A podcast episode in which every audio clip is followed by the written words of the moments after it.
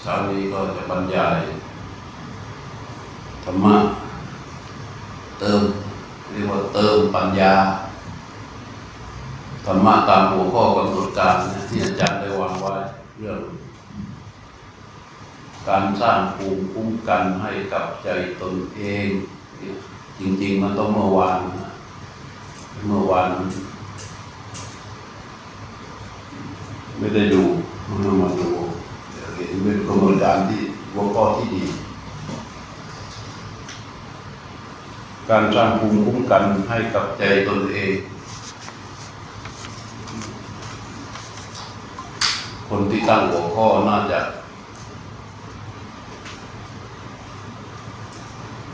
คิดแล้วคิดอีกมันจะตั้งหัวข้อนี้นะ การสร้างภูมิคุ้มกัน ให้กับใจตนเอง ให้กับชีวิตนั่นแหละเพราะว่าภูมิคุ้มกันคืออะไร คือเราก็ต้องนึกถึงความรอดปลอดภัย ความแข็งแรง ความพ้นจากอันตรายหลุดพ้นจากปัญหา มันก็ต้องมองว่า ในชีวิตเราเนี่ย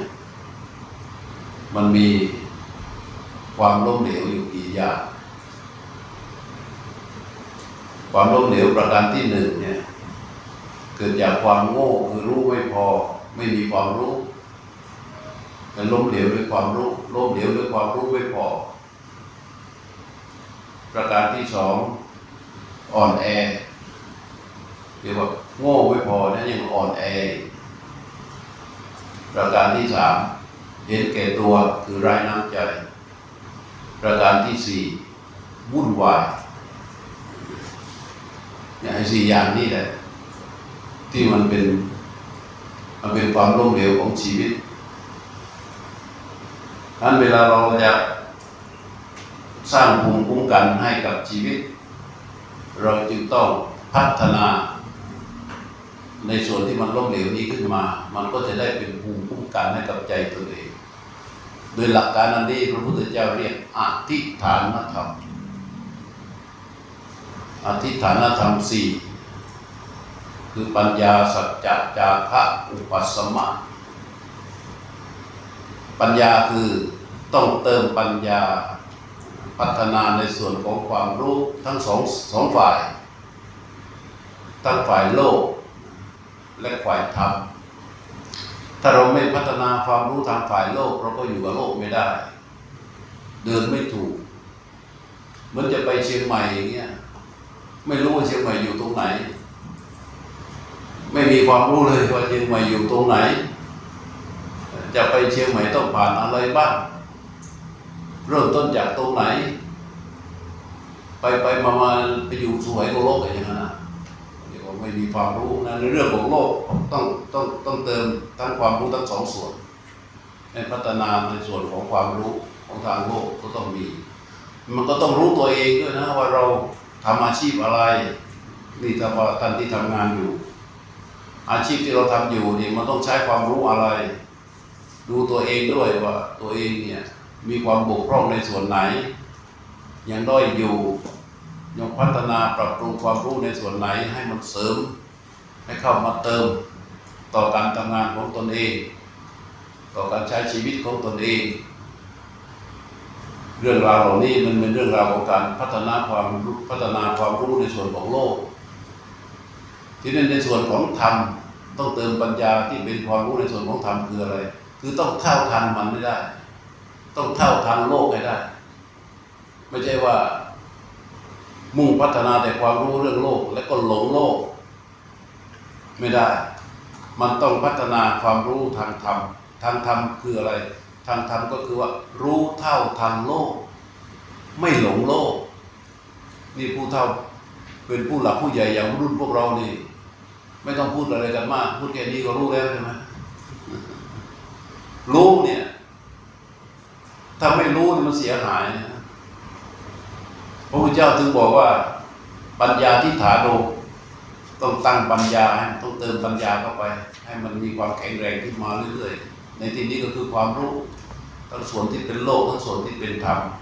เพื่อความเข้าใจง่ายๆนิ่งไม่ได้นะความรู้นี่หยุดไม่ได้เลย อย่าไปอ้างว่าแก่แล้วเกษียณแล้วใกล้เกษียณแล้ว เติมไม่ต้องศึกษาหาความรู้ได้ไม่ได้ มันจะต้อง มีความตื่นตื่นตัวในการที่จะเรียนรู้อยู่ตลอดเวลา แล้วก็เติมเข้าไป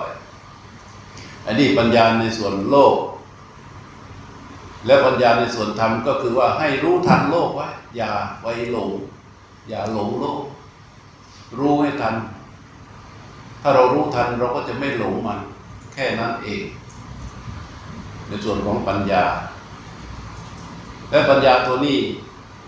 เมื่อมีความรู้มากมากองค์ความรู้มากมากแล้วเนี่ย มันจะมีวิสัยทัศน์ มันจะมีอุดมการณ์มันจะมีเป้าหมาย เป้าหมายที่มันเป็นเหตุผลนะไม่ใช่เป้าหมายที่มันเป็นอิทธิอภินิหารคนเราบางทีทำอธิษฐานเนี่ย แต่ว่าทำไปทำมาอธิษฐานก็กลายเป็นอะไรอธิษฐานกลายเป็นความปรารถนา ปรารถนานี่มันมันละเว้นนะ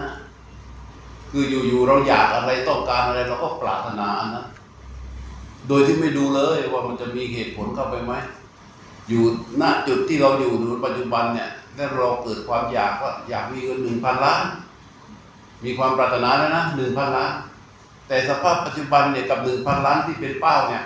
ไม่มีเหตุผลเข้าไปได้เลย เขาเรียกว่าเป็นความปรารถนาที่ละเว้น คนพุทธไม่มีแบบเนี้ยอย่างนั้นไม่ใช่เรื่องของปัญญานะเรื่องของความหลงความ เป็นเรื่องของความปรารถนา ไม่ใช่เรื่องของอธิษฐาน ไม่ใช่เรื่องของภูมิคุ้มกันดังกล่าวแต่ภูมิคุ้มกันเนี่ย ถ้าเราทำความรู้มีความรู้ศึกษารายละเอียดมีองค์ความรู้มากๆ แล้วมันจะตกผลึกให้เป็นวิสัยทัศน์ให้เป็นอุดมการณ์ให้เป็นเป้าหมายขึ้นมา มันก็จะมองเห็นทางเดินเข้าสู่เป้าหมายนั้นชัด ต่างกันไหมเออเพราะฉะนั้นข้อแรกพระเจ้าบอกว่าปัญญาที่ฐานโนให้ให้ตั้งปัญญาให้มั่นคือพัฒนาในส่วนของปัญญาคือการเรียนรู้เป็นพื้นฐานไว้ให้มาก อย่าละเลยอย่าห่างเหินต่อการเรียนรู้ในการใช้ชีวิตของตน ประการที่สองท่านเรียกว่าสัจจาทิฏฐานโนคือว่า ต้องเติมสัจจะ สัจจะตัวนี้แปลว่าจริง ถ้าไม่มีแล้วมันจะอ่อนแอ และมันจะโอ้ล้มเหลวโดยสิ้นเชิงอย่างเมื่อตะกี้ที่เรากล่าวมายังพันเตที่เป็นการตั้งสัจจะทั้งนั้นนะ แต่เราก็ผิดสัจจะกันไปเยอะแยะ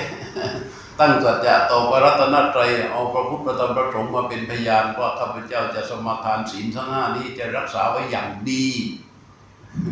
แต่แล้วเวลาไปทำผิดไม่เคยนึกเลยว่าตัวเองได้ตั้งสัจจะไว้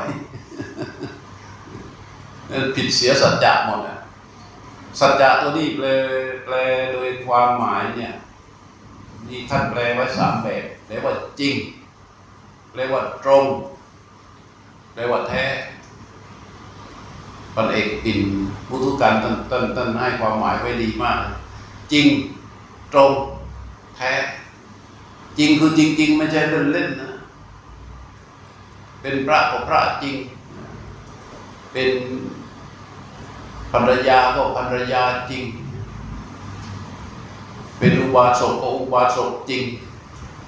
เป็นอะไรก็เป็นจริง ๆ ไม่ใช่เป็นเล่นเล่นรักจริง เคารพจริง นับถือจริง อันนี้เป็นเป็นตัวสัจจะอย่างหนึ่ง อันหนึ่งก็คือสัจจะแปลว่าตรง ตรงคืออะไรไม่คดไม่งอ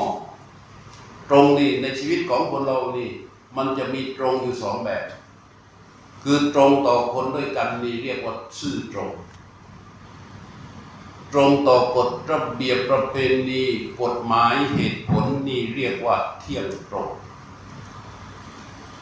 ซื่อตรงกับเที่ยงตรงคือความหมายของสัจจะในที่นี้ บางทีถ้าฐานะของบุคคลเราอาจจะเรียกว่าจงรักภักดี ความภักดี นี่ก็เรียกว่าซื่อตรงต่อบุคคล อีกความหมายหนึ่งก็เรียกว่าแท้สัจจะแปลว่าแท้ แท้คืออะไร คือไม่เก้ไม่ปลอม เป็นพระก็พระแท้ เป็นพ่อก็พ่อแท้ เป็นแม่ก็แม่แท้ เป็นลูกก็ลูกแท้ พระที่ดีเป็นอย่างไรทำให้ได้อย่างนั้น ลูกที่ดีเป็นอย่างไรทำให้ได้อย่างนั้น พ่อที่ดีแม่ที่ดีเป็นอย่างไรทำให้ได้อย่างนั้น ครูที่ดีเป็นอย่างไรทำให้ได้อย่างนั้น นี่เรียกว่าแท้ ไม่ปลอม เรียกว่าแท้ พระที่ดีอย่างไรทำไม่ได้ พ่อแม่ที่ดีอย่างไรทำไม่ได้อย่างนั้นเป็นให้สมกับที่ตัวเป็นนั่นเองแหละ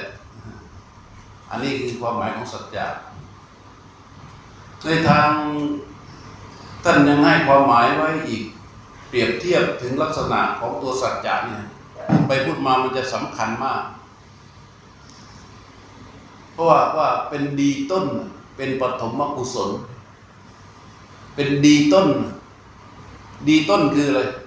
คือเป็นต้นต้นของดีทั้งปวง ไม่ว่าเราจะเอาดีด้านใด ๆ ก็ตาม จะต้องขึ้นต้นด้วยสัจจะนี้เสมอ มีสัจจะมากกว่าดีมาก มีสัจจะน้อยกว่าดีน้อย ถ้าไม่มีสัจจะนี่หมดดีเลย หมดดีเลยสำคัญมาก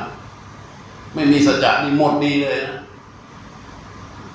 หมายความว่าเราจะเอาดีด้านใด ๆ ก็ตาม จะเอาดีทางด้านเป็นพระเป็นชีจะเอาดีทางด้านเป็นพ่อค้า เป็นครูเป็นข้าราชการเป็นอาชีพอะไรก็ตามไม่ว่าจะอยู่ในฐานะไหนถ้าจะเอาดีให้ได้ในสิ่งนั้นด้านนั้นจะต้องตั้งต้นที่สัจจะนี้เสมอเพราะเปรียบอย่างนี้ว่าความสำคัญของสัจจะต่อการใช้ชีวิตถ้าเปรียบเหมือนอาคารบ้านเรือนเนี่ย อาคารบ้านเรือนที่เราอย่างอาคารที่เราอยู่เนี่ยมันมีทัพพสัมภาระคือมีองค์ประกอบเยอะมากใช่ไหมมีหลังคา มีฝ้า มีเพดาน มีคานมีอะไรต่าง ๆ มีพื้น ตัวสัจจะนี่เป็นเสมือนเสาเลยหมายความว่าอย่างไร หมายความว่าอาคารหลังนี้ทั้งหลังเนี่ยกระเบื้องแตกไปแผ่นหนึ่งอะมันยังเป็นอาคารใช่ไหม ไอ้ฝ้ามันยุบพังลงมา มันยังอยู่ได้ยังเป็นอาคาร แต่ถ้าอาคารหลังนี้ตั้งหลังถอดเสาออกทุกต้น อาคารนี้ทั้งหลังจะพังลงมาไม่เป็นท่าไม่เป็นรูปร่างของอาคารอยู่อาศัยใช้ไม่ได้ เหมือนกับคนทั้งคนหนึ่งถอดสัจจะออกอย่างเดียว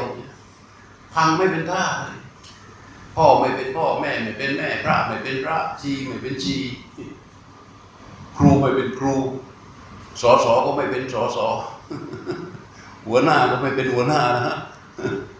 หายหมดตัวสัจจะออกหรือก็เปรียบเหมือนกับสังขารร่างกาย ร่างกายของคนเรามีอวัยวะน้อยใหญ่เยอะแยะมากมาย สัจจะเปรียบเสมือนกระดูก ที่เราได้รู้กันว่าเป็นหญิงเป็นชาย หน้าใครเป็นหน้าใครเนี่ย เพราะร่างกายของเรามีกระดูกชิ้นเล็กชิ้นใหญ่ คอยกางคอยขึงคอยยึดไว้ ถ้าร่างกายไหนถอดกระดูกออกหมดทุกชิ้นนี่มันม้วนพับลงไปไม่เป็นท่านะหน้าใครหน้าใครก็จำไม่ได้นั่นสัจจะเปรียบเหมือนสะดุนะกับกระดูกนะของร่างกายสำคัญมาก แล้วคนที่ล้มเหลวในชีวิต เพราะตัวสัจจะนี่เราล้มเหลวเรื่องอะไรบ้างเรื่องของหน้าที่การงาน เรื่องของความน่าเชื่อถือเรื่องการติดต่อสื่อสาร เรื่องปฏิสัมพันธ์ต่อคนด้วยกัน และเรื่องของพฤติกรรม เรื่องหน้าที่การงานจำเป็นต้องมีสัจจะไหมจำเป็นมากเลยไม่มีสัจจะนี่จบเพเลย หน้าที่เนี่ยยังไงคนมีสัจจะทำหน้าที่ยังไง เราเคยได้ยินคนที่เขาว่าละเว้นการปฏิบัติหน้าที่ใช่ไหมทุจริตหน้าที่ อะไรนะเอ่ออะไรเกี่ยวของหน้าที่เนี่ยมีคำพูดเหล่านี้เกิดจากคนที่ไม่มีสัจจะในหน้าที่ของตัวเองทั้งหมดอันเราต้องเติมสัจจะลงไปในชีวิต ให้มันมีสัจจะในหน้าที่ สัจจะในการงาน สัจจะในบุคคล สัจจะในวาจา สัจจะใน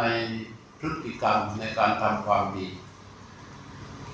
ถ้าไม่มีสัจจะนี่จบเลย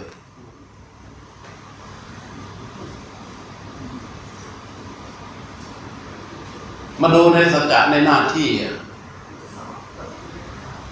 มันมีหน้าที่การงานใช่ไหมคือคือจริงในหน้าที่ บางครั้งเราก็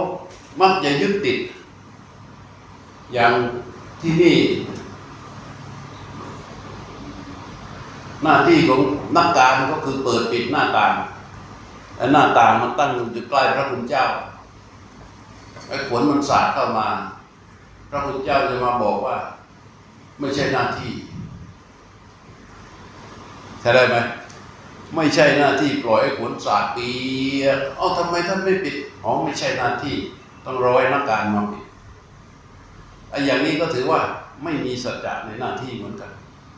หน้าที่ของคนเรามีอยู่สองแบบหนึ่งหน้าที่ประจำตัวสองหน้าที่ประจำงาน หน้าที่ประจำตัวนี่มันคืออะไรตราบใดที่มีตัวตัวตัวตัวตัวนี่นะ มันจะมีหน้าที่ห้อกออกมาตามตัวของแต่ละคน แต่ก่อนนี่เราไม่มีตัวเราก็ไม่มีหน้าที่พอมันมีตัวคลอดออกมาจากผ่านตักแม่มาปั๊บวันแรกมันมีแล้ว หน้าที่ประจำตัวคือหน้าที่ลูก ใช่ไหมโตขึ้นมาหน่อยแม่มีน้อง มีหน้าที่พี่ห้อกออกมาแล้วโตขึ้นมาหน่อย โตขึ้นมาอีกไม่ใช่ไม่หน่อยนะโตมาอีกแต่งงานก็มีหน้าที่ภรรยาหน้าที่สามี แต่งงานเสร็จมีลูก ก็หน้าที่แม่หน้าที่พ่อ ลูกมีลูกเสร็จลูกมันไปแต่งงานอีกก็หน้าที่พ่อผัวแม่ผัวหน้าที่อะไรนะพ่อ พ่อแม่ภรรยาพ่อตาแม่ยาย ลูกแต่งงานเสร็จมีมีหลาน เราก็หน้าที่ปู่หน้าที่ย่าหน้าที่ตาหน้าที่ยายถูกไหมหน้าที่เหล่านี้มาห่อออกมาจากตัว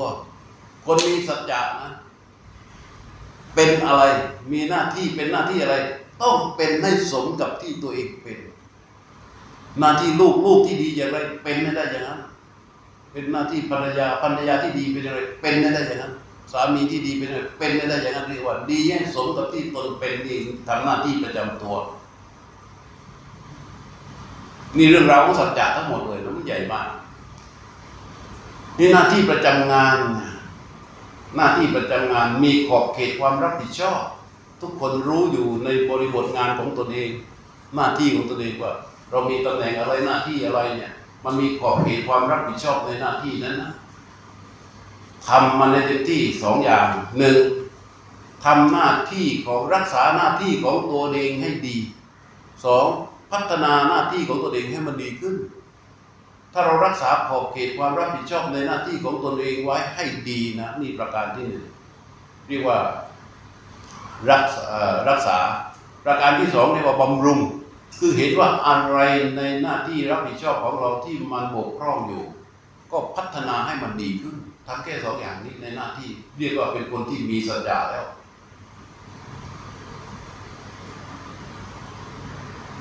เมื่อมีสัจจะในหน้าที่หน้าที่ก็จะไม่ล้มเหลว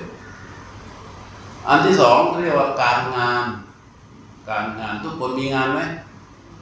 อะมีงานงานที่เราทำเนี่ยมันจะซ้อนกันอยู่นะหน้าที่กับงานมันเหมือนจดหมายกับกระดาษ มันเหมือนจดเหมือนเหมือนจดหมายอะ มันมีกระดาษกับหนังสือใช่ไหมกระดาษนี่เป็นหน้าที่หนังสือตัวหนังสือเนี่ยเป็นการงานมันซ้อนกันอยู่ แต่มันไม่ใช่ตัวเดียวกันเอการงานนี่ในหลักการของพระเจ้าท่านเรื่องของงานนี่ท่านบอกว่า ถ้าที่มีสัจจะนะสุจริตตัง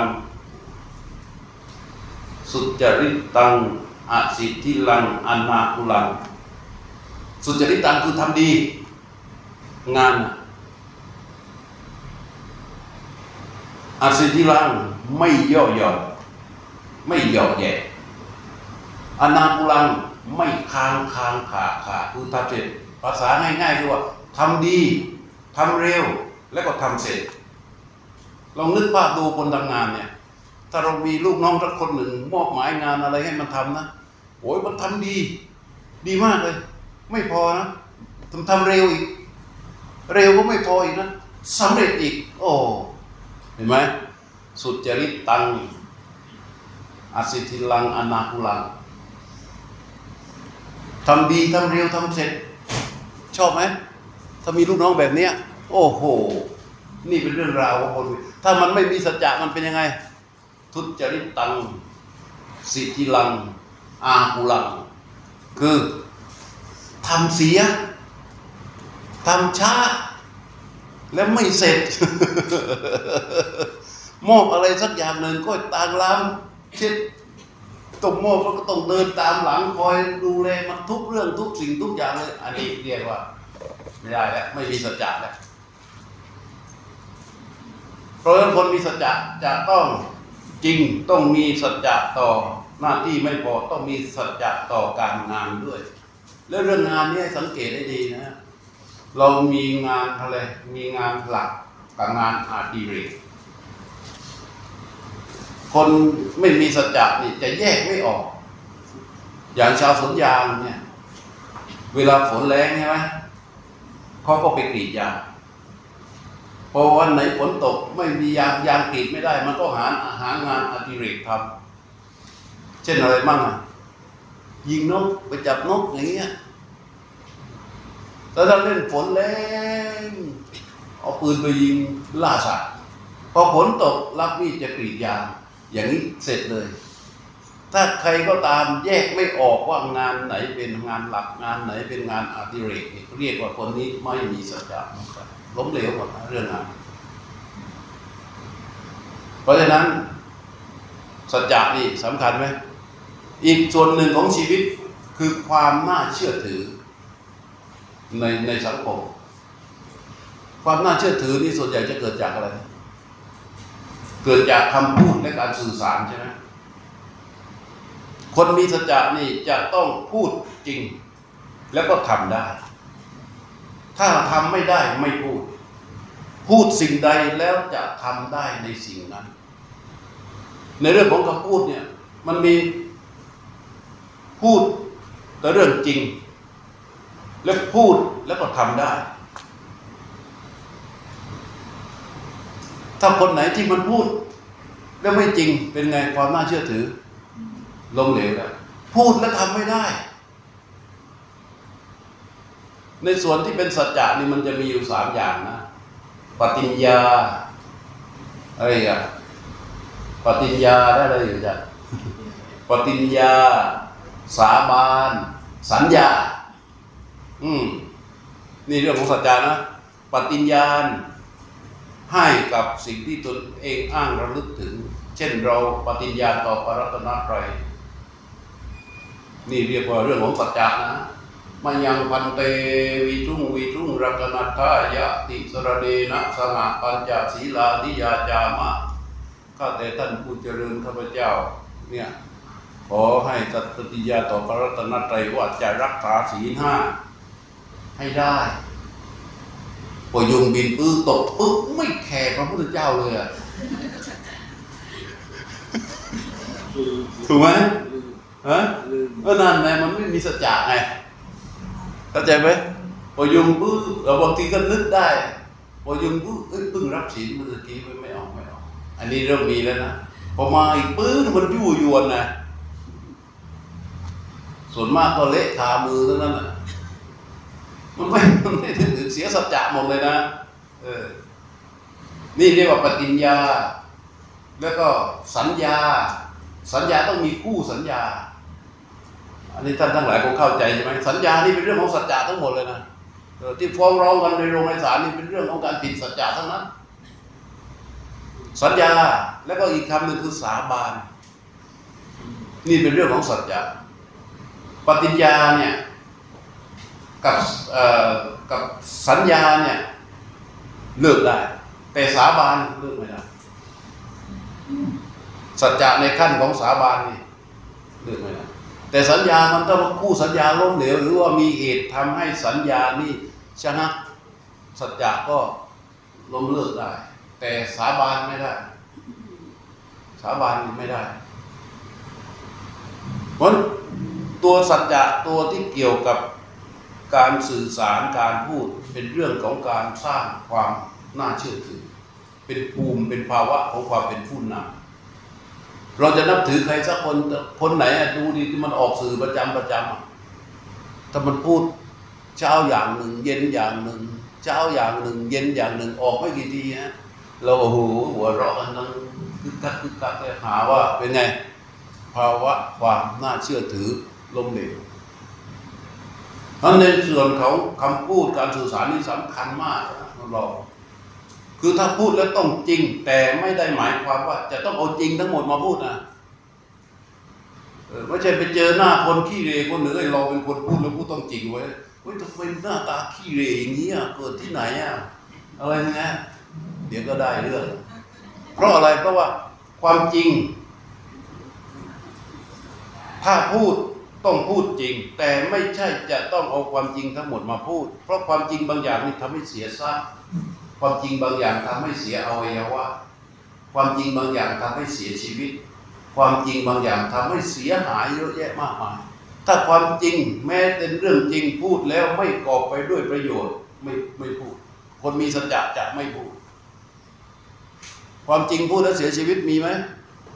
เคยอ่านรามเกียรติ์เนี่ย อ่านไม่รามเกียรติ์อะ ฮะรู้จักนกสดายุใช่ไหมรู้จักไหม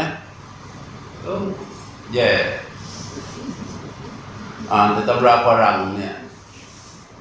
รามเกียรติ์นกสดายุกับทศกัณฐ์น่ะนกสดายุนี่เป็นเพื่อนกับพระรามวันหนึ่งทศกัณฐ์เนี่ย จับนางสีดาไป วันแรกที่จับนางสีดาพา ออกขึ้นไปแล้วทศกัณฐ์นี่มีกองทัพยักษ์ตั้งห้าสิบพันแล้วทศกัณฐ์เราก็รู้อยู่ใช่ไหมมันกี่มือสิบฮะสิบสิบไม่ใช่เขาใส่สิบฮะทศพัฒน์สิบหน้าต้องยี่สิบเลยเออมีมือยี่สิบมือทศกัณฐ์เออ แล้ว อุ้มนางสีดาไป แล้วก็ในโลกนี้ไม่มีใครคัดค้านแกได้ พระรามก็ถูกหลอกไปไกลแล้ว นกสรายุแกบินสวนทางมา เห็นนางสีดาอยู่ในอุ้งแขนของทศกัณฐ์แกจำได้นี่ว่านี่มันเป็นแฟนของเพื่อนเรา เอ้ยมันหยามันชัดๆใช่ไหมเขาเป็นเพื่อนกับพระรามแล้วนกสดายุแกมีฤทธิ์มาก กลางปีกทิงปกสามโลกเลยบังแสงอาทิตย์หมด อย่าสงสัยนะโยมถ้าสงสัยเรื่องเดินต่อไม่ได้ อย่าสงสัยนะพอมาถึงเห็นพระรามไอ้ไอ้ทศกัณฐ์อุ้มนางสีดาสดายุ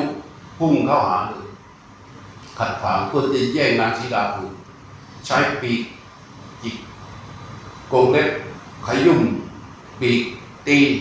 กองทัพทศกัณฐ์ห้าสิบพันรถพังพินาศสันตโรหมดเลยสู้แกไม่ได้จริงๆ แล้วถึงนาทีสุดท้ายเหลือแต่ทศกัณฐ์กับสดายุทศกัณฐ์มีมือยี่สิบมือมือหนึ่งอุ้มนางสีดา อีกมือที่เหลือนั้น คอยหลบหลีกปัดปิดป้องการโจมตีของสดายุ จนอ่อนแอลงไปทุกทีนกสดายุรู้เลยว่าทศกัณฐ์กำลังพ่ายแพ้คือทศกัณฐ์เนี่ย จะทำยังไงก็ทำอะไรไม่ได้ เหมือนมวยที่ชกกันน่ะโยมเคยดูมวยใช่ไหมมวยชกกันน่ะพอขึ้นยกที่ห้านี่ไอคนไหนแพ้คนไหนชนะมันรู้แก่ใจกับมันอยู่แล้วนักมวยอะมันรู้แก่ใจของมันอยู่แล้ว นี่เหมือนกันทั้งสดายุทั้งทศกัณฐ์รู้แก่ใจแล้วทศกัณฐ์ก็รู้ว่าตัวเองแพ้สดายุก็รู้ว่าตัวเองแพ้แต่ทศกัณฐ์มันเป็นคนมีเล่ห์เหลี่ยมเห็นว่าวิธีชนะมีอยู่ทางเดียวคือเจรจา เหมือนที่ตอนเนี้ยฮามัสกำลังหาทาง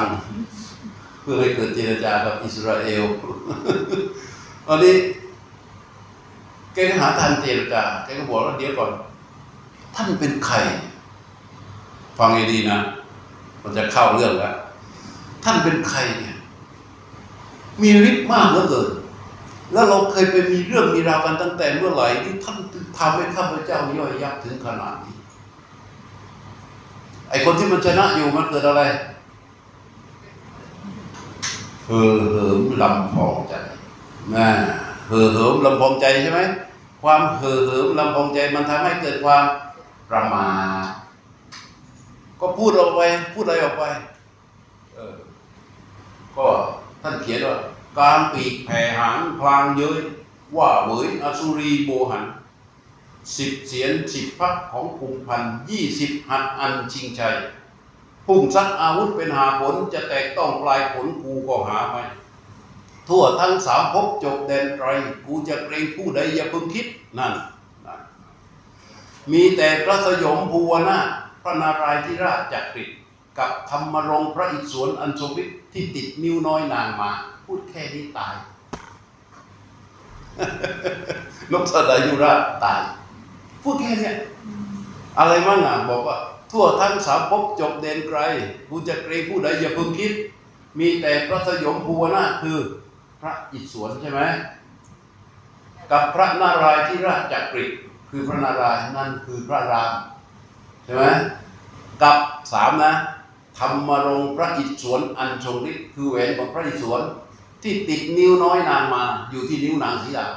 และทศกัณฐ์มัน อุ้มนางสีดาอยู่ใช่ปะมันก็ถอดแหวนจากนิ้วนางสีดาเฟี้ยงใส่นกสดายุราชปักษีปีกหักตกลงไปตายในขณะก่อนที่จะตายก็ยังคอยเอาปากชะม้อนแหวนขึ้นมาตายตายเพราะอะไรเพราะพูดจริง ตายเพราะพูดจริง พระพุทธเจ้านี่ท่านเป็นตัวอย่างที่ดีมากนะเรื่องเนี้ย พระเจ้าเนี่ย ถ้าเป็นเรื่องจริง แต่มันก่อไปด้วยโทษจะไม่พูด การไม่พูดความจริงไม่ได้หมายความว่าโกหกนะ ถ้าใครได้อ่านมาบ้างหรือเคยได้ยินได้ฟังมาบ้างเรื่องพระเจ้าประสิทธิ์กับพระนางมาริกา พระนางมาริกานี่เป็นพระเหสีที่ฉลาดอย่างนี้เลยนะในใน ประวัติศาสตร์พุทธศาสนาช่วงปฐมโพธิกาลผู้หญิงถ้าไม่นับนางวิสาขาแล้วที่ว่าแบบเก่งมากๆคือนางมาริกา เป็นผู้หญิงที่ช่วยพระราชาทำอาสาทิสถานในพุทธศาสนานี้มีการทำอาสาทิสถานหนึ่งครั้ง นางมาริกาเป็นผู้หญิงคนหนึ่งที่ร่วมทำในครั้งนั้นฉลาดมาก แล้วก็วันๆนะเช้าไปวัด เย็นไปวัดเช้าไปวัด เย็นไปวัดอยู่แต่กับพระกับเจ้านางมาริกาจนพระเจ้าประสิทธินี่โอ้เกรงเกรงใหญ่มาก วันหนึ่งเวลาพระเจ้าประสิทธิโกศลแกจะเกิดความพินาศในชีวิตแกนอนขวัญเห็น ไม่ใช่ขวัญหรอกเรื่องจริง เสียงร้องไอ้หัวใจเปรตที่ก็ต้องท่องกันอยู่ แล้วก็ไปบอกปุโรหิตบอกเฮ้ย เกิดอะไรไอ้ปุโรหิตนี่มันก็อยากจะบรรจบสอพลอแล้วอยากได้ลาภสกการะ มันบอกว่าโอ้นี่เป็นลางร้ายเป็นลางร้ายที่พระองค์จะต้องสูญเสียถึงเสเวตฉัตรสูญเสียพระราชอำนาจสูญเสียพระชีแม้แต่ตั้งชีวิตก็จะสูญเสียนะไอ้พระราชาก็ตกใจนะว่ามันมันเกิดอะไรขึ้น แล้วจะต้องแก้ยังไงไอ้ไอ้นี่ก็บอกต้องทำการบูชายัน บูชายันใช้อะไรมั่งต้องออกเป็นพระบรมราชโองการนะไอ้เอาเด็กหญิงเด็กชายวัวอะไรเนี่ยอย่างละห้าร้อยห้าร้อยห้าร้อยแต่เมื่อไอ้นี่ไปไปตัดไปเกณฑ์มาแล้วนี่ก็เอามาเกินบวกจำนวนอีกเท่าหนึ่งเป็นของตัวเองเอามาถึงก็ทำการเจาะคอเนี่ยให้เลือดมันไหลนองลงพื้นเพื่อทำการบูชายันแต่ยังไม่ได้ทำการเดินการอย่างนั้นเสียงร้องระงมส่งแซ่เป็นทั่วบ้านทั่วเมือง นางมาริกาหันไปคุยกับพระเจ้าประสิทธิเนี่ยฉลาดมากพระองค์เป็นไงหน้าตาดูสูบซีดเธอจะไปรู้อะไร เรากำลังจะเสียสวิตจะจัดเสียอำนาจจะเสียชีวิตอยู่แล้ว เธอไม่รู้เรื่องนางมาริกาถามเรื่องราวเป็นมาอย่างแต่ความจริงท่านรู้แล้วเรื่องราวเป็นมายังไงเลยก็เล่าให้ฟังพระนางมาริกาบอกว่า กว่าที่จะดำเนินการบูชายันนี้เนี่ย ในเมืองนี้คนที่ควรถามปัญหานี้มากที่สุดคือพระพุทธเจ้า คือเป็นคนที่เสนออะไรแล้วเนี่ย ไม่บีบคั้นไม่บังคับ แต่จะใช้วิธีแบบประนีประนอมให้ทางเลือกให้ทางออกเก่งมากนี่นางมาริกานะไอ้เรื่องนี้ไม่พูดต่อ จะวกเข้ามาในส่วนที่จะพูดดีว่าพระพุทธเจ้าท่านทำยังไงไอ้นางมาริกานี่ครั้งหนึ่งท่านไปยืนอยู่ที่สระน้ำหน้า หน้าตำหนักแล้วมีสุนัขตัวหนึ่งมันเคยมีเคยมีอะไรกันในอดีตอะ สุนัขตัวหนึ่งไปยืนคลอเงี้ยคลอที่ที่พระชงของท่าน แล้วพระนางมาริกานี่ท่านเกิดความกำหนัด แล้วก็มีแสดงออกทางสีหน้า พระราชาอยู่ที่ที่ช่องพระแกลนอยู่ที่หน้าต่างปราสาทมองมาจากหน้าต่าง เห็นนะโอ้ยอีนางนี่ หญิงเพศสยามันกลางวันแท้ๆมันคิดจะทำสันตวะกับสุนัขหรือยังไงวะแหมโกรธกริ้วมากเลยเสด็จลงมา จะเอาเรื่องอะ แต่ตอนนั้นหมามันไปแล้ว เพื่อเอาตัวรอด นางมาริกาไปใช้ปัญญาตรงนี้นะแกบอกว่า เมื่อกี้พระองค์ยืนตรงไหน พระราชาบอกโอ้ที่หน้าต่างท่านพระองค์ยืนอยู่ตรงนี้ เดี๋ยวหม่อมฉันจะไปยืนอยู่ที่หน้าต่าง ดูสิมันจะเป็นยังไง พระนางมาริกาแกไปยืนที่หน้าต่าง ให้พระราชายืนอยู่ริมสระแล้วพระนางมาริกาแกก็ด่า ด่าเจ้าชายไอ้เจ้าชายเองช่วยพูดพูดภาษาเรานะไอ้พระราชาเองช่วยกลางวันแท้ๆยังทำสันทวะกับแม่แพะเล่ใช่ไหมนี่เล่ของนางมาริกา เป็นความผิดครั้งเดียว พอหลังจากนั้นนางมาริกาตาย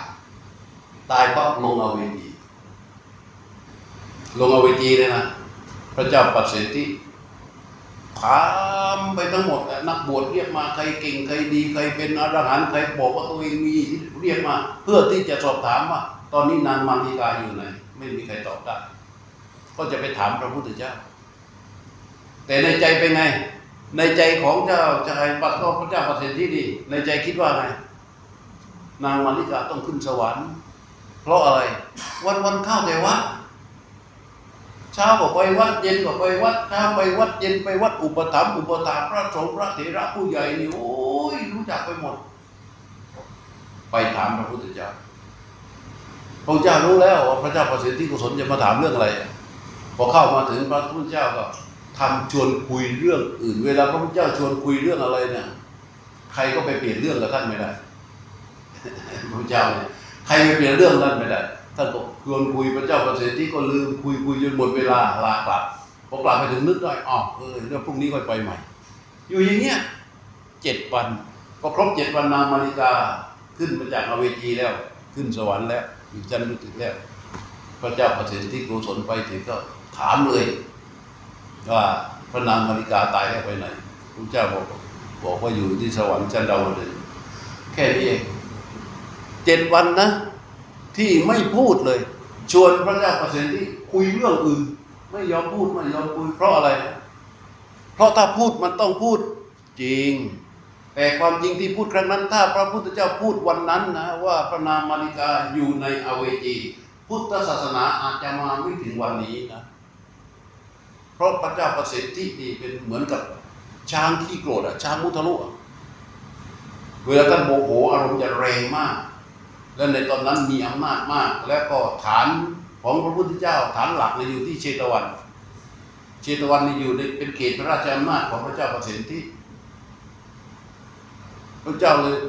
แม้นเป็นเรื่องจริง แต่ไม่พูดอันการพูดความจริงจะต้องประกอบไปด้วยหนึ่งประโยชน์สองไม่ประกอบไปด้วยโทษสามยังไง ต้องเหมาะกับบุคคล เหมาะกับเวลา สถานที่ รวมความเรียกว่าเป็นความจริงที่เหมาะควรแก่กาลเทศะนั่นเองนะที่ที่ซัวพูดไม่ได้นะความจริง เราก็เคยเห็นมาในบ้านในเมืองเราคนที่พูดความจริงนี่เจ๊งกันมาเยอะแล้ว เจ๊งกันมาเยอะแล้ว อันนี้เป็นเรื่องของสัจจะต่อมาเรื่องของสัจจะเนี่ยคือเรื่องอะไรฮะ เรื่องเรื่องการ เรื่องของบุคคล สัจจะในบุคคล คือคนเนี่ยต่อคนด้วยกันความสัมพันธ์คนต่อคนด้วยกันเนี่ย มันจะต้องจริงถ้าเราตัวเรายืนอยู่อย่างนี้ใช่ไหมดูข้างบนข้างหน้า ข้างหลังข้างซ้ายข้างขวาข้างล่างเราจะเห็นเลยว่าเส้นใยสัมพันธ์ที่มันผูกระหว่างเรากับบุคคลต่างๆ ไม่ว่าในครอบครัวหรือในองค์กร เยอะมาก ให้พึงรู้ไว้เลยครับว่าสัจจะในบุคคลนั้นหมายความว่าอะไร มันต้องมีความจริงต่อคนด้วยกัน จริงในที่นี้หมายความว่า มีความจริงใจนะ มีความจริงใจต่อสามี มีความจริงใจต่อภรรยา มีความจริงใจต่อลูกมีความจริงใจต่อพี่ มีความจริงใจต่อพ่อแม่ มีความจริงใจต่อหัวหน้า มีความจริงใจต่อลูกน้อง มีความจริงใจต่อเพื่อนผู้ร่วมงาน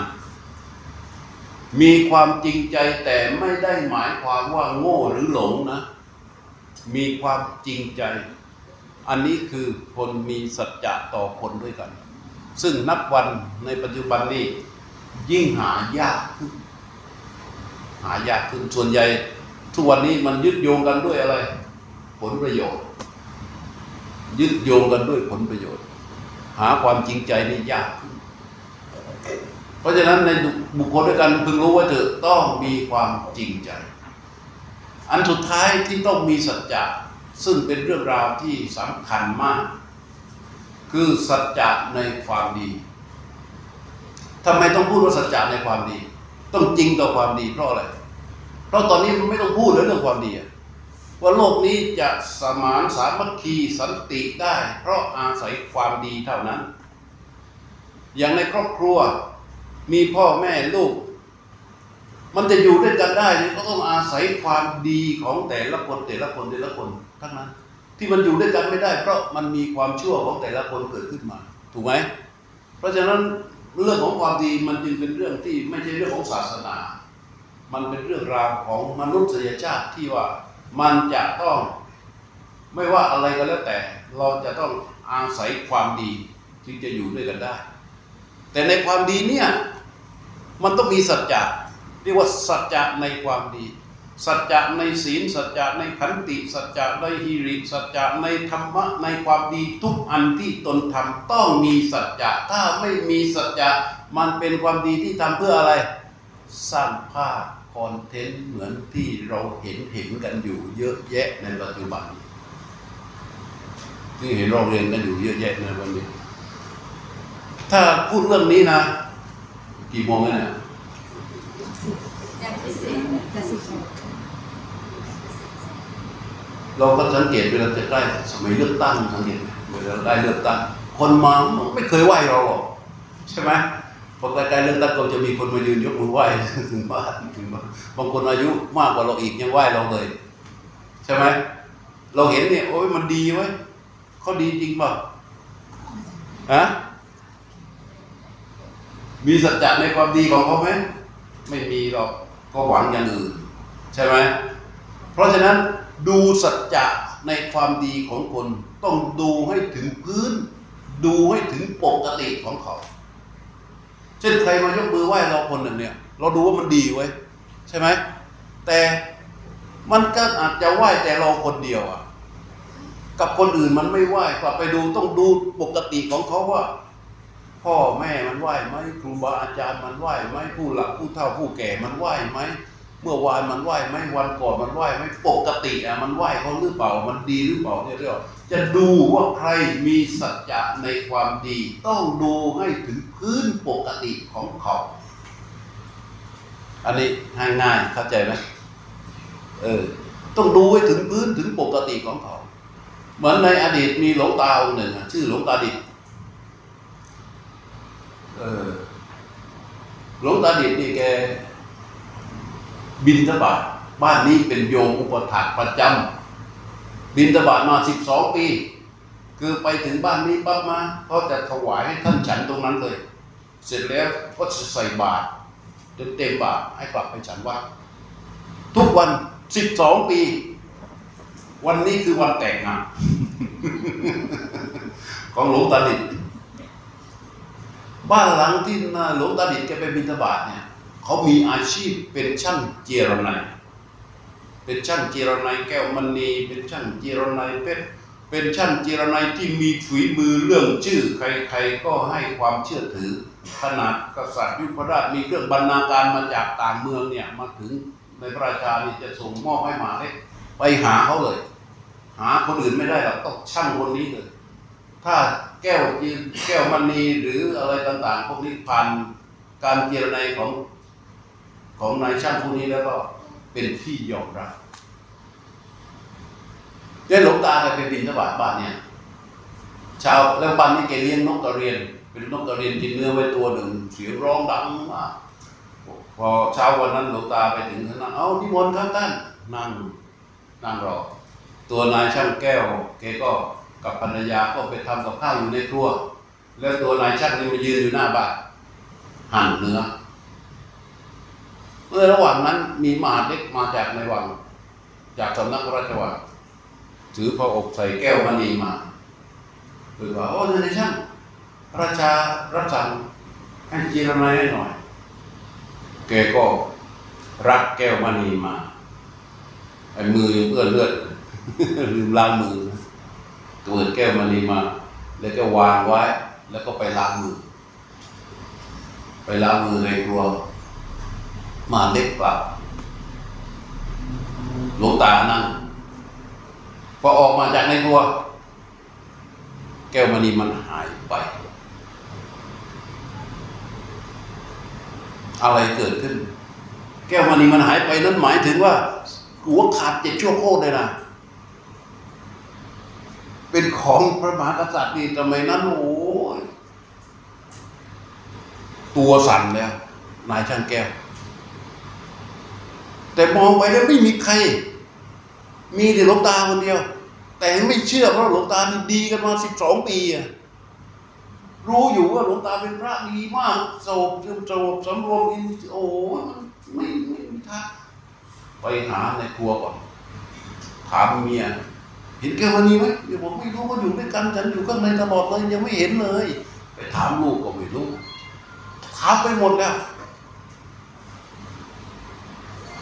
ในใจก็ไม่ไปหาใครทีนี้ต้องหลวงตา ไม่อยากคิดเลย ว่าเป็นหลวงตา แต่ต้องเป็นหลวงตาแน่ๆคนอื่นไม่ไปถึงถามหลวงตา หลวงตา เอาแก้วมณีไปไหมตามาไม่ได้เอาไป เอาดีๆนะหลวงตา ผมเนี่ยครอบครัวหัวขาดหมดเลยนะหลวงตาต้องดีๆนะหลวงตาเอาแก้วมณีไปไหมอออาตมาไม่ได้เอาไปหรอกเจริญพรสงบสำรวมพูดจาดีหลวงตาผมถามอีกครั้งหนึ่งนะหลวงตาเอาไปไหมอาตมาไม่ได้เอาไปหรอกเจริญพรหลวงตา ถ้าหลวงตาไม่คืน ไม่เอาแก้วมณีนี้ให้ผมวันนี้หลวงตา ผมไม่ยอมแน่ๆนะหลวงตาหลวงตาเอาไปไหมอาตมาไม่ได้เอาไปหรอกเจริญพรไอ้นาชักแก้วเข้าไปในบ้านเอาเชือกมาเส้นหนึ่งนะเอาไม้มาหลวงตาให้โอกาสอีกครั้งหนึ่งหลวงตาเอาแก้ววันนี้ไปไหมไม่เอาไปหรอกเจริญพรเอาเชือกพันศีรษะหลวงตาหลวงตานั่งนะเอาเชือกพันศีรษะนะแล้วก็เสียบไม้ขันชะนก ขันชะนกนะหันก็ไปสองรอบจึ๊กจึ๊กหลวงตา เอาแก้ววันนี้ไปไหมไม่ได้เอาไปหรอกเจริญพรหมุนอีกดวงตานั่งอยู่นี่หมุนจนหนังมันตึงตามันมันหล่นอย่างเงี้ยแล้วก็เลือดก็ไหลออกมาด้านข้างหลวงตานั่งนั่งอยู่เนี่ยสุดทั้งนั่งเขาเรียกว่าสุดทั้งนั่งอะเคยได้ยินไหมสุดทั้งนั่งอะหมดเจ็บมาก หลวงตาเอาไปไหมอาตมาไม่ได้เอาไปหรอกโยมเจริญพรระหว่างนั้นมันมีเลือดออกมาใช่ไหมมีเลือดออกมาดิ่นเลือดออกไปในนกกระเรียนตัวหนึ่ง มันก็เดินเข้ามากรุกกิ๊กกรุกกิ๊กได้กลิ่นเลือด เป็นนกกระเรียนกินเลือดมายืนคลอแข้งคอขานายนายนายช่างนายช่างคนนี้มันกำลังเลือดอยู่มันเตะนกกระเรียนป๊อบเดียวนอนชักกุ๊กกุ๊กกุ๊กกุ๊กตายหลวงตาบอกเอ้ยโยม นกกระเรียนตายแล้วเหรอเออตายแล้ว เดี๋ยวแกก็จะตายตามมันไปเนี่ย โยมใครเชือกให้อาตมาหน่อย พอคาเจ็ดแกบอกลูกแก้วอะอยู่ในท้องนกกระเรียนเกิด aftershock กับนายช่างแก้วอีกรอบหนึ่งที่นี่ทำไมหลวงตาไม่บอกตั้งแต่ต้นรู้ไหม อะรู้ไหมถ้าบอก เป็นไง ถ้าบอกเข้ากับคำพูดของหลวงตานี่ฆ่านกตัวนั้นตาย หลวงตามีศีลนี่ แสดงว่าศีลของหลวงตามีอะไร มีสัจจะในศีลของตนเข้าใจอย่างทีนี้สัจจะนี่มันสำคัญนะนาะ สัจจะในความดีจึงเป็นข้อที่สำคัญเพราะเราทุกคนที่อยู่ที่นี่ ต่างก็แสดงความดีออกต่อกัน ถูกไหมพูดดีต่อกันแสดงกิริยาที่ดีต่อกันดูว่าความดีที่ตนแสดงออกนั้นมีสัจจะอยู่ข้างในหรือเปล่า มันจริงต่อความดีที่ตนทำทุกๆดีหรือเปล่า อันนี้เรียกว่าสัจจะนะ เป็นภูมิคุ้มกันของชีวิต ที่เราจะต้องเติมที่จะต้องฉีดที่จะต้องมีเข้าไป นี่แค่สองอันเองอะหมดเวลาแล้วอันที่สามคือจากคะนี่เป็นเรื่องของน้ำใจนะ คือถ้าท่านจะดีแค่ไหนก็ตาม ถ้าเป็นคนที่ร้ายน้ำใจจะอยู่ในโลกใบนี้ยาก เข้าใจป่ะเพราะฉะนั้นมันจึงต้องพัฒนาน้ำใจ มันหมดเวลาแล้ว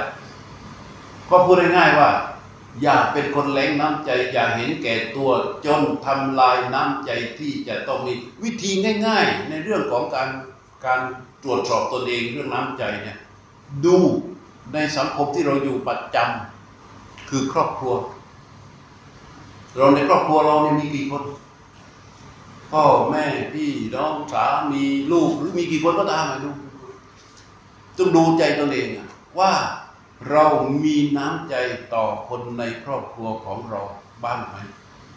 มากน้อยแค่ไหน อย่าอคตินะ อย่าเข้าข้างตัวเองนะออดูตรงๆ แล้วก็ดูว่า เราแรงน้ำใจกับเขาไหมเขาเคยขอความช่วยเหลือจากเราเราเคยช่วยเขาไหม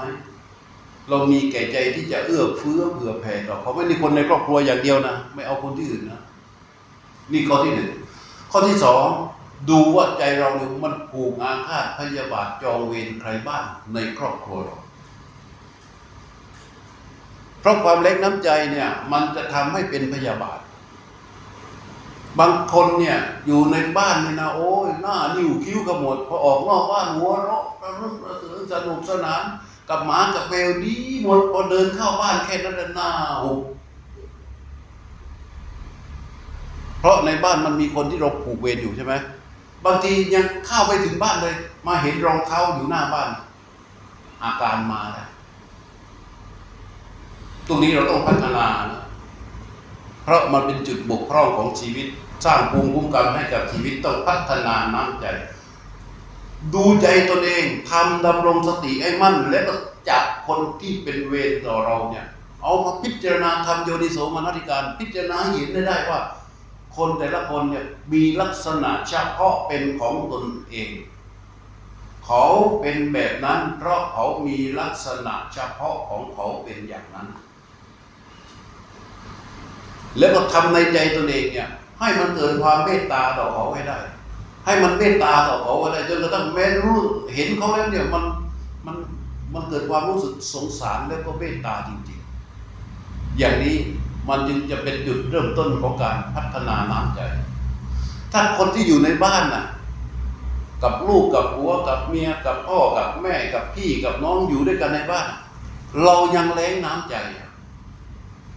แล้วเราจะไปมีน้ำใจกับใครได้ในโลก ถูกไหมเออ เพราะฉะนั้นข้อนี้เป็นจุดด้อย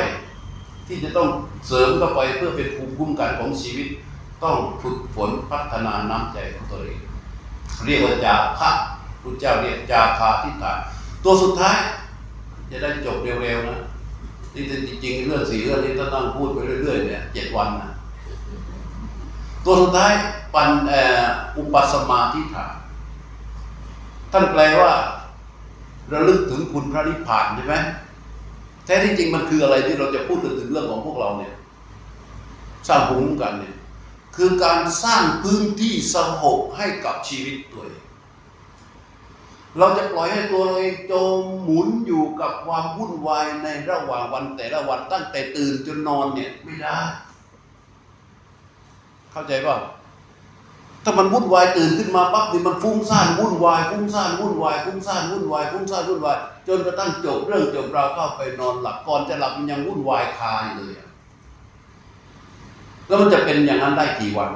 เสียสุขภาพจิตเสียสุขภาพกาย แล้วมันจะทำให้อะไรอะไรดีๆนี่ค่อยๆถูกริดรอนออกไปจากชีวิต คนไหนที่มันชอบวุ่นวายวุ่นวายวุ่นวายวุ่นวายวุ่นวายไม่หยุดเนี่ย มันจะค่อยๆถูกริดรอนสิ่งดีๆ ออกไปจากชีวิต เพราะฉะนั้นข้อนี้หมายถึงการสร้างพื้นที่ความสงบให้กับชีวิตของตัวเอง คนไทยเรานิยมแต่โบราณเรามักจะสอนลูกสอนหลานว่าตกเย็นทำไง ไอ้สวดมนต์ไหว้พระนั่งสมาธิก่อนนอน อันเนี้ยเป็นเรื่องที่สร้างมุมสงบให้กับชีวิตของตนเอง คือเราจะต้องมีมุมสงบของตัวเองทำจนเป็นนิสัยพอตกเย็นปั๊บก็ไหว้พระสวดมนต์นั่งสมาธิแผ่เมตตาก่อนนอนไอ้เดี๋ยวนี้ไม่มีแล้วโยนมือถือให้มันเคลื่อนมันก็อยู่ได้ทั้งวันทั้งคืนพ่อแม่ก็สบายใจมุมสงบมันอยู่ที่หน้าจอ มุมสงบมันอยู่ที่หน้าจอ แท้ที่จริงมันคือความวุ่นวายอย่างเดิมแต่ในข้ออุปสมาธิฐานนี่หมายความว่า สร้างพื้นที่ความสงบให้กับชีวิต วันหนึ่งตื่นเช้าขึ้นมาเราอาจจะต้องใช้ชีวิตกับโลกนี้ดิ้นรนไปนั่นไปนี่ไปโน่นไปโน่นไปโน่นเสร็จ เราต้องกลับมาสู่ความสงบของชีวิตของเราให้ได้ ถ้าเราไม่สร้างพื้นที่ความสงบให้กับชีวิต เราจะไปไหนอะมันจะวุ่นวายทั้งวันทั้งคืนทั้งวันทั้งคืนทั้งวันทั้งคืนไม่นานมันก็เสร็จ คนเดี๋ยวนี้มันเลยเป็นโรคซึมเศร้ากันเยอะมาก เป็นสมาธิสั้นกันเยอะมาก เป็นอะไรเยอะมากมากเลย เพราะมันไม่มีพื้นที่ความสงบให้กับชีวิต พื้นที่ความสงบหมายถึงอะไรหมายถึงจุดที่มันจะต้องเข้าไปรับรู้ได้ด้วยสติสัมปชัญญะด้วยสติปัญญา ที่มันสงบและมันรู้ได้ด้วยสติสัมปชัญญะ ไม่ใช่สงบแล้วมันรู้อะไรไม่ได้เลยสงบแบบโง่ๆอย่างนั้นไม่นับนะ อุปสมะอุปสมะตัวนี้มันจะต้องเป็นพื้นที่สงบและเข้าไปรับรู้ได้ด้วยสติปัญญา ด้วยสติสัมปชัญญะวิ่งวิ่งวิ่งวิ่งวิ่งวิ่งวิ่งวิ่งวิ่งวันหนึงก็เข้าสู่พื้นที่ความสงบได้ท่านคนโบราณท่านทำมาดีๆ เดี๋ยวนี้เขาหาว่าเป็นเรื่องของการล้าสมัยกล่ำกรึกไม่ทันโลก ยุคยุคอะไรจีเนี่ยสีจีเนี่ยน่าเสียดาย แต่พระเจ้าเรียกอุปสมาธิฐานต้องเติมตัวนี้ลงไปนะ เติมด้วยการสร้างพื้นที่ความสงบให้กับชีวิต ใครก็ตามวันหนึ่งวันหนึ่งถ้าไม่สร้างพื้นที่ความสงบให้กับชีวิตของตัวเองเสร็จ เรียบร้อยหมักหมมแต่อาสวะอย่างเดียว เพราะฉะนั้นภูมิคุ้มกันของชีวิตต้องพัฒนาหนึ่งความรู้สองสัจจะ สามน้ำใจ และสี่สร้างพื้นที่ความสงบให้กับตัวเอง ก็จะทำให้ชีวิตนี้มีภูมิคุ้มกันได้แล้วรอดพ้นได้เนาะก็พอสมควรแก่เวลา อันนี้ทำตามข้อข้อกำหนดของอาจารย์อะไรเรื่องภูมิคุ้มกัน การสร้างภูมิคุ้มกันให้กับใจตัวเอง วันนี้ก็คงพอเท่านี้ เดี๋ยว พรุ่งนี้ก็เจอกันตอนวันพรุ่งนี้ยี่แปดใช่ไหมฮะก็จะมาก็จะอยู่แค่ แค่สิบเอ็ดโมงนะพรุ่งนี้ใช่ไหมเจ้าค่ะพรุ่งนี้พรุ่งนี้วันที่ยี่แปดใช่ไหมแปดครับเจ้าค่ะอืมพอดีรับงานบรรยายไว้ก่อน ก่อนอาจารย์นี่ที่วัดทองเนียม